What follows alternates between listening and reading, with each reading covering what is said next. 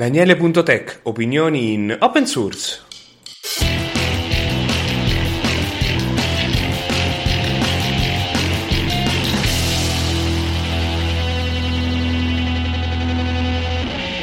Salve a tutti, siamo a quota 14 e cominciamo subito per non perdere tempo ricordando quello che ho detto nel podcast della settimana scorsa in chiusura e ad oggi sono più informazioni, ovvero il casino da parte del, credo da quelli che combattono il gioco d'azzardo, adesso non, so nome, non mi ricordo il nome dell'ente, quindi abbiate pietà. La settimana scorsa è successo che c'è stato il blocco via DNS per il sito medium.com. Ora il sito medium.com, per quanto sia discutibile come piattaforma di blogging perché richiede agli utenti di dopo tre letture di accedere, cioè di registrarsi, dopo tutto sono pubblici, quindi basta svuotare i cookie e si possono leggere tutti gli articoli, è molto utilizzato come piattaforma di blogging appunto ed è parso che qualcuno ci pubblicò delle cose riguardo il gioco d'azzardo e quindi i geni hanno bloccato tutto quanto il dominio medi.com, quindi anche blog legittimi che non c'entrano niente, come proprio quello del team per il digitale che pubblica lì sopra le cose. Quindi diciamo è stato un po' un calcio da, da solo, eh, cosiddetti, da parte dello Stato. E il fatto è che questa cosa è stata un po' studiata, come è stata gestita, tant'è che è stato rimosso il sito dal blocco senza dirle niente a nessuno. E c'è un articolo di Wired che menziona il tweet che ho menzionato io, eh, che spiega un po' più nei dettagli cosa è successo, per chi vuole saperne un po' di più. Certo è che questo dimostra anche la qualità di come vengono effettuati questi blocchi, perché ad oggi dovrebbe essere ancora bloccato ad esempio il sito del progetto Gutenberg. Per chi non lo conosce è molto importante perché è un archivio di libri senza diritto d'autore o che è scaduto che, di cui ne ho parlato proprio nella settimana scorsa. Venne bloccato per lo stesso motivo, perché venne pubblicato qualcosa che non, lo, non era sotto diritto d'autore e bloccarono completamente tutto il sito. Ma cambiamo completamente argomento e stavolta parliamo dell'Unione Europea che continua a discutere riguardo al diritto di riparare, ovvero il fatto che combatte l'obnolescenza programmata, ma anche il fatto che per modificare, ma non è tanto modificare, riparare un apparecchio elettronico spesso ci vuole. Non tanto una laurea della NASA, ma più che altro degli attrezzi spesso che non esistono oppure è molto difficile farlo. In questo modo le aziende si tengono per sé alcuni segreti e obbligano gli utenti a utilizzare la garanzia e a un certo punto comprarne uno nuovo. Io sono sempre stato contrario a tutto questo perché ci sono passato e preferivo ripararle da me quando erano delle cavolate, ovviamente. Fatto sta che esiste il cosiddetto manifesto di autoriparazione, vi ho messo il link che io ho preso nel mio ufficio, che proprio specifica quali sono i diritti del, dovrebbero essere i diritti del consumatore da questo punto di vista. Allora c'è questa lotta a livello europeo per imporre una legge che aiuti in tutto questo e possa combattere questo comportamento scorretto da parte delle aziende. Ci stanno degli aggiornamenti, quindi vi ho messo il link nella descrizione. Passando invece nell'argomento un po' più di hacking, si parla di un nuovo malware, cosiddetto RAT, che sono i cosiddetti i RAT sono dei virus che hanno il controllo remoto, ovvero come noi siamo abituati ad avere dei pannelli di controllo web per gestire un computer o un server, questi virus permettono agli hacker, chiamiamoli così, di poter controllare un computer e quindi sono degli strumenti di amministrazione remota per virus. Ora ce ne gira uno da diversi anni che è inserito dentro le immagini BPM, cosiddette i-bitmap, e c'è tutta una spiegazione tecnica su come funzionano. Quindi per voi utenti di Windows è sempre bene ricordare che dovete aggiornare i vostri cavolo di computer per evitare tutto questo. Però è molto interessante vedere come sono riusciti a infilarli dentro il BPM, sfruttando tutta una serie di caratteristiche di quel tipo di file. Un'altra discussione invece riguarda una denuncia in America su, per il sito della Dell da parte di una persona disabile che accusa il sito di essere inaccessibile, accusando il fatto che oramai i siti devono essere accessibili perché le tecnologie e tutto quello che riguarda tutto questa, questo mondo oramai sono alla portata di tutti. Questo è vero, e infatti l'articolo e la discussione si basa sul fatto che oramai esiste da decenni la tecnologia, quindi essere non al passo da questo punto di vista per un'azienda è un bel problema e quindi infatti questo dimostrandogli che è un problema preso e l'ha denunciati. Quindi c'è tutta una discussione. Io mi domando, nel caso nostro italiano, quanti siti delle pubbliche amministrazioni non lo siano, perché ci sono passato ma è un dato di fatto che spesso tutto questo controllo non c'è. D'altro canto, il team developers o il team digitale, chiamatelo come volete, ha realizzato dei temi che sono accessibili anche perché si basano su Bootstrap e quindi oggi tutti i siti istituzionali che utilizzano queste grafiche sono di per sé la maggior parte delle volte già con un'alta accessibilità perché è proprio indicata anche nello standard del team nella realizzazione di questi temi, deve proprio passare per questo processo di revisione. Quindi di fatto già i siti statali, se utilizzano quelle grafiche, lo sono. Se non la utilizzano, c'è una buona probabilità che tutto questo non ci sia. Passando invece a cose che mi riguardano un po' di più, che sono più recenti, eh, una, ho fatto una pull request ad un programma che si chiama Trimage che è scritto in Python e Qt che utilizzo pesantemente mio, nel mio lavoro perché è uno strumento molto semplice che tu lo puoi aprire, gli dai dei file immagini che siano PNG, GIF, JPEG e in automatico le ottimizza. Ora non so quanti di voi siano pratici di questo processo, ma in ambito web è molto importante perché questi formati immagini spesso hanno delle informazioni che possono essere rimosse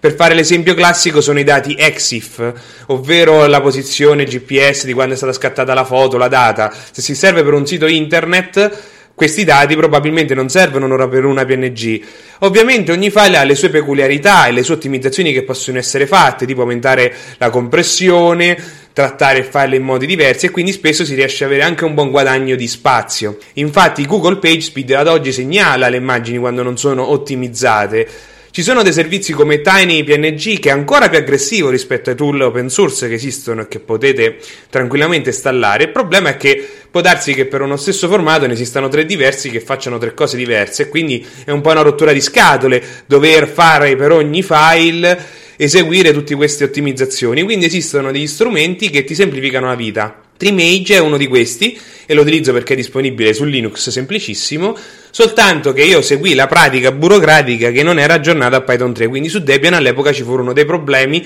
perché non potevano aggiornarlo e quindi lo stavano per rimuovere, quindi qualcuno prese e l'aggiornò a Python 3 e quindi su Debian ad oggi abbiamo Trimage aggiornato. Fatto sta che ad oggi se voi utilizzate Trimage su Debian e caricate con il trascinamento più di un file, il programma vi cresce, anche se poi eh, I file vengono ottimizzati, probabilmente questo perché esegue tutti questi comandi in asincrono rispetto allo strumento di per sé, quindi sono stati lanciati e ottimizzano. E io mi sono un po' rotto perché questo strumento per me è molto importante e vi posso dire che certe immagini spesso le ottimizza tra il 20 e il 40%, quindi possono fare un buon lavoro di risparmio di spazio. Ho preso e ho studiato il programma e ho fatto quindi questa piccola patch che è stata già provata emergiata nel codice ufficiale che corregge questo crash del programma. L'ho già segnalato su Debian, quindi credo che sarà solo questione di tempo prima che su Debian eh, rilascino il pacchetto con la correzione. Io intanto la versione ce l'ho pacciata di questo strumento e vi ho messo il link. Questo anche un po' per dimostrare quanto è molto facile spesso contribuire. In questo caso ovviamente stiamo parlando di sviluppatore e quindi è molto più semplice intervenire su queste cose, ma anche già il fatto di poter fare una ricerca su internet, verificare di per sé il bug, informarsi e far provare una patch non è così impossibile. Certo, per uno sviluppatore mettersi a sviluppare è impossibile, ma già essere capaci di poter fare le ricerche per proprio conto e risalire al bug, perché c'era anche il bug su Debian dello stesso crash, eccetera, e fornire delle informazioni in più anche per replicare, cosa che faccio spesso, è molto importante per mantenere l'ecosistema funzionante. Tutti possono fare una piccola parte. Poi vi voglio parlare di un, una video riunione, un incontro online che ho fatto con il mio Lug di Rieti, in cui in un'ora proprio scarsa ho fatto un video, una video lezione su GIMP, ovvero ho dimostrato come si può fare un fotomontaggio e uno sticker Telegram in tempi rapidissimi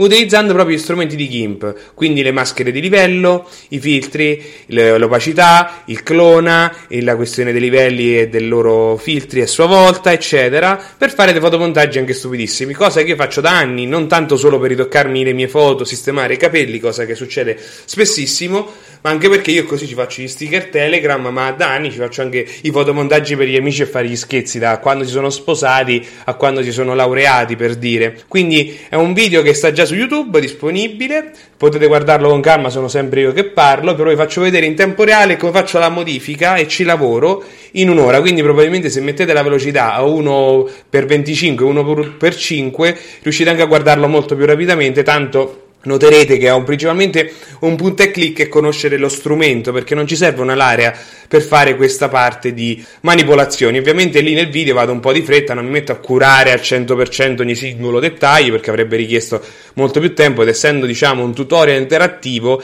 era eccessivo. Quindi nel video trovate tutto e a questo punto noi siamo alla fine della puntata e come nelle ultime due scorse puntate in cui vi ho parlato di OpenStreetMap e di eh, Wiki Commons, di come poter contribuire a questi progetti dal proprio smartphone quando avete, non sapete proprio cosa fare, ovviamente lo potete fare da computer anche in modo molto più comodo, cosa che io faccio spesso. Cioè, sto facendo delle puntate dopo delle richieste in chiusura in cui vi presento dei, dei modi semplici per contribuire al mondo open source senza avere conoscenze né di programmazione o di traduzione, eccetera. Ovviamente richiesta una minima base di inglese, il che non credo sia un grosso problema. E questa volta voglio parlarvi del progetto che mi riguarda un po' più da vicino, che è il progetto di Mozilla Common Voice, che, di cui ho già accennato spesso nel podcast. Ora, la lingua italiana, come tutte le lingue, è complessa, ha delle regole e creare dei software che riconoscano, proprio fanno il riconoscimento vocale è molto difficile questo si fa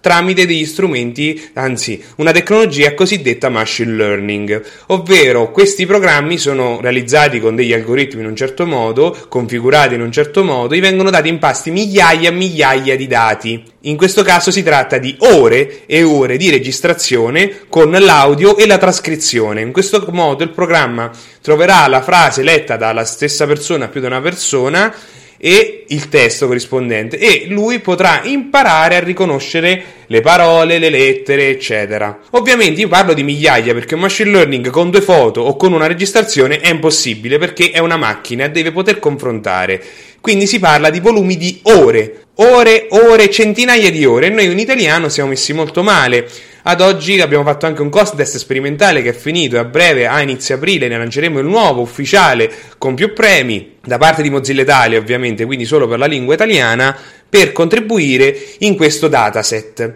I dataset sono una parte importante del machine learning, ovvero i dataset sono una raccolta gigantesca di questi file che in questo contesto ovviamente sono audio più testo, in altri potrebbe essere anche un dataset di sole foto di fiori per dire, in modo tale che l'algoritmo riesca a riconoscere un fiore piuttosto che un altro. In questo caso parliamo di uh, audio più testo e Mozilla ha realizzato nel 2018 questo progetto per aiutare tutte le lingue, anche quelle più svantaggiate ad esempio, non, perché hanno pochi parlanti e quindi le aziende hanno meno interesse a distribuire un modello di riconoscimento vocale al servizio. Ad esempio, infatti, Common Voice si sta attivando e noi stiamo vedendo se possiamo dare una mano per sbloccare anche dialetti siciliano, sardo, veneto, eccetera. Però questo è tutto un altro discorso. Però vi dimostra che anche questo è un problema, oltre al fatto della privacy, perché tutti quei servizi richiedono la connessione internet e tu non sai cosa ci fanno con tutte le tue registrazioni come le sfruttano, mentre tutta questa tecnologia, da una parte il dataset, questi dati che sono rilasciati con una licenza libera,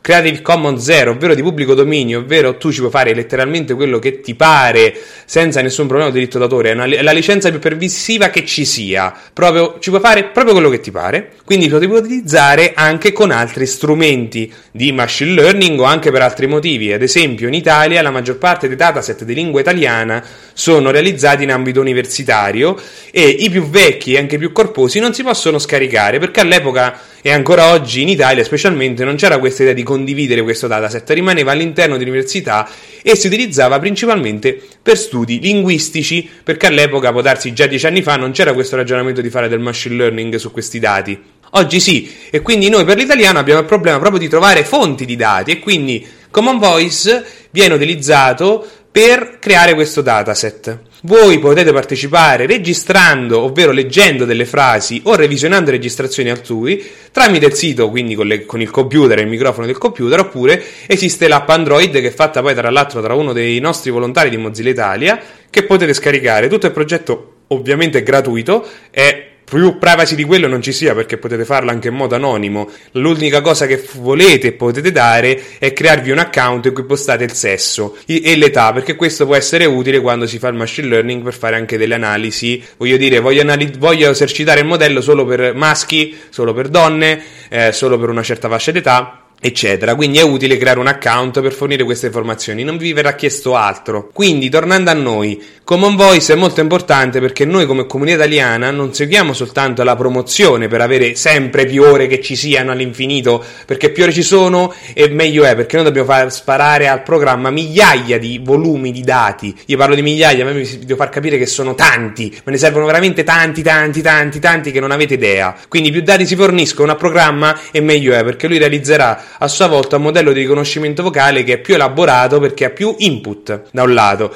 Quindi ne abbiamo bisogno del vostro aiuto per la lingua italiana. I, come ho detto, il sito trovate il link in descrizione chiunque può partecipare. Promuovete, fatelo sapere in giro. Poi noi come comunità di Mozilla Italia siamo anche su Telegram per chi vuole saperne di più e amma, come dicevo ad aprile lanceremo questo contest che durerà un mese dove tramite l'app Android, solo Android, potremo tracciare per così dire tramite una stringa univoca, quindi non sapremo altro di voi, chi è che partecipa al contest per poter poi dare questi premi che saranno delle magliette originali di Mozilla e altri gadget. Ad esempio, infatti, questa settimana abbiamo avuto l'approvazione da parte di Mozilla e ho ordinato gli adesivi e le spillette ufficiali di Mozilla Italia, e cosa che non credo venisse fatta da più di dieci anni. Quindi, finalmente avremo anche dei gadget ufficiali che quindi daremo a, spediremo, cioè spedisco perché sono io che farò questa parte, perché Mozilla ci ha approvato il budget e anticipate soldi e poi Mozilla mi rimborsa, quindi le vostre donazioni servono anche a questo, per comprare questi gadget da dare. Purtroppo non possiamo vederci ad eventi dal vivo e quindi vi dovremo spedirli. Quindi, riepilogando, Common Voice potete partecipare tranquillamente,